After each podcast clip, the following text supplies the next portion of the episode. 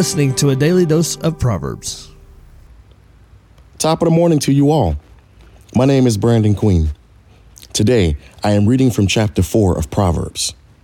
Verse 13 says this Keep hold of instruction, do not let it go.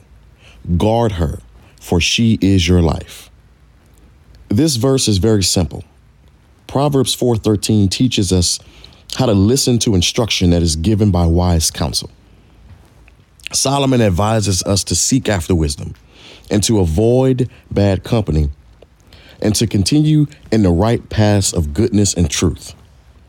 He exhorts above all things to get wisdom from the superior excellency of it and from the preservation and promotion and honor to be had by it.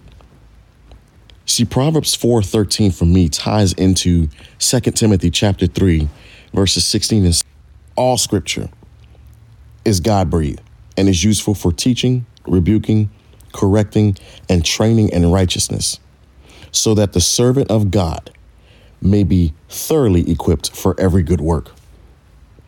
So God's word is instruction for us, and we are to use it and seek wisdom from it. See, sometimes in my own life, I don't get that proper correction and teaching and rebuking that I need when I ignore instructions. See, there was this one time in school that I had a project to do, and I did not fully listen to the teacher's instructions. Yeah, I received a failing grade. And because this teacher was gracious, she allowed me to redo this project but I had to carefully listen to her instructions in order to get the assignment right.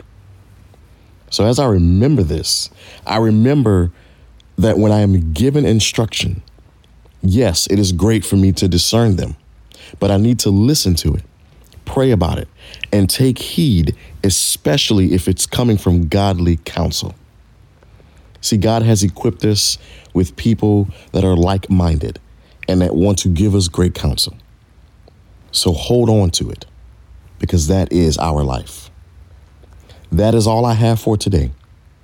The Lord bless you and keep you. The Lord make his face to shine upon you and be gracious to you. The Lord lift up his countenance upon you and give you peace. Amen.